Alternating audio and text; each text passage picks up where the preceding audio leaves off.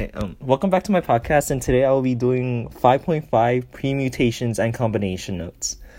And I'm kind of tired. I'm with like a little bit,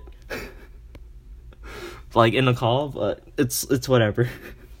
okay, so um, the essential question is how can a tree diagram? Hey, shut the fuck up! Wait, oh my god.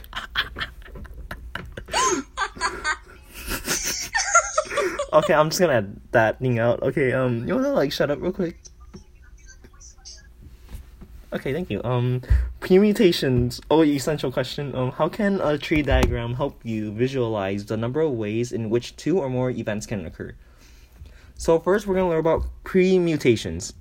The definition of permutations is an arrangement of objects in which order is important.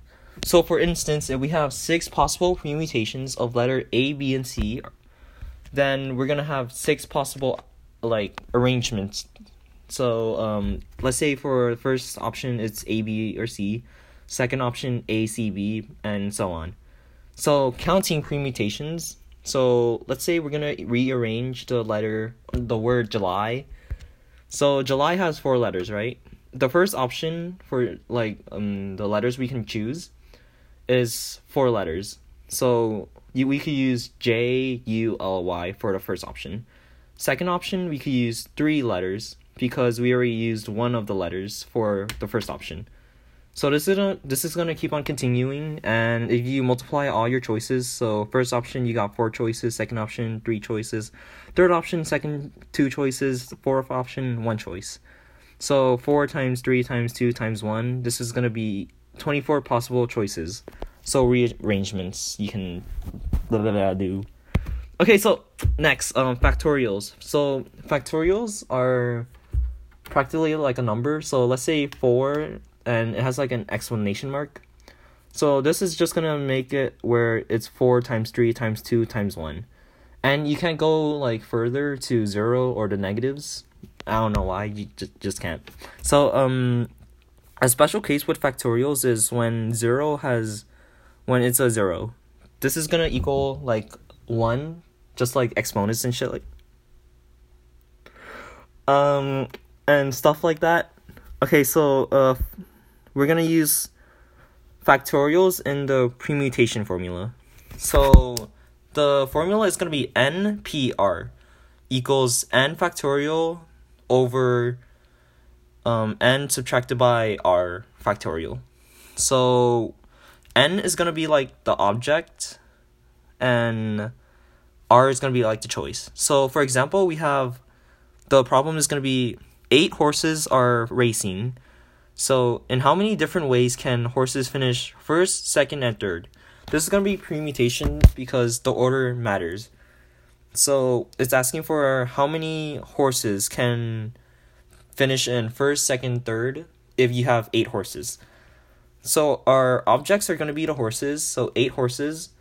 Um, and our choices are going to be first, second, and third.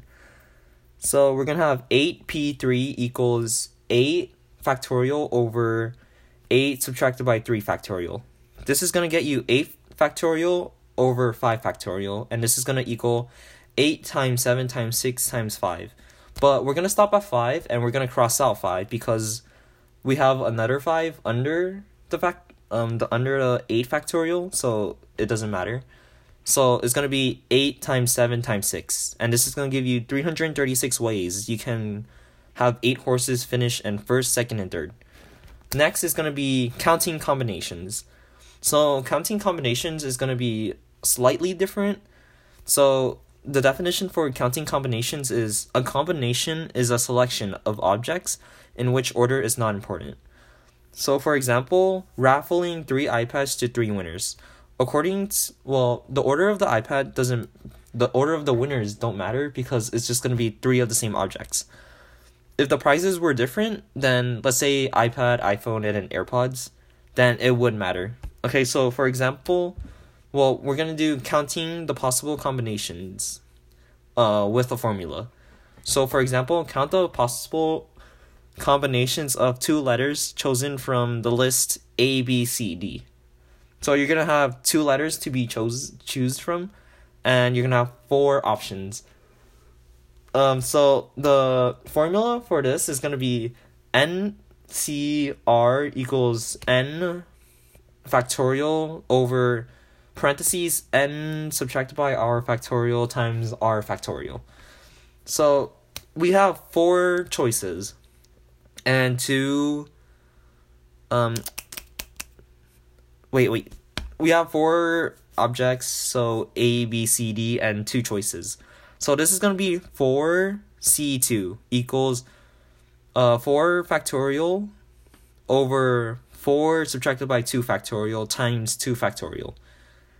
And this is going to equal out to 4c2 equals um 4 times 3 times 2 blah blah blah.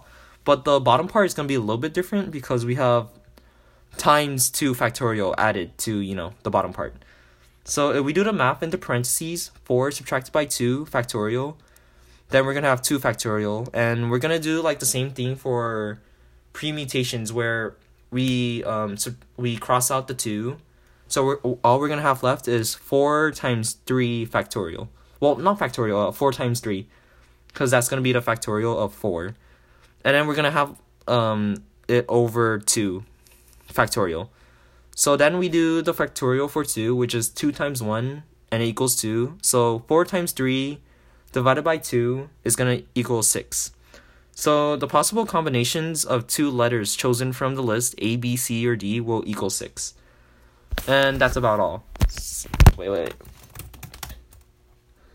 and um you can't have oh yeah for combinations you can't have like a b and b c Th- that's gonna count as one option.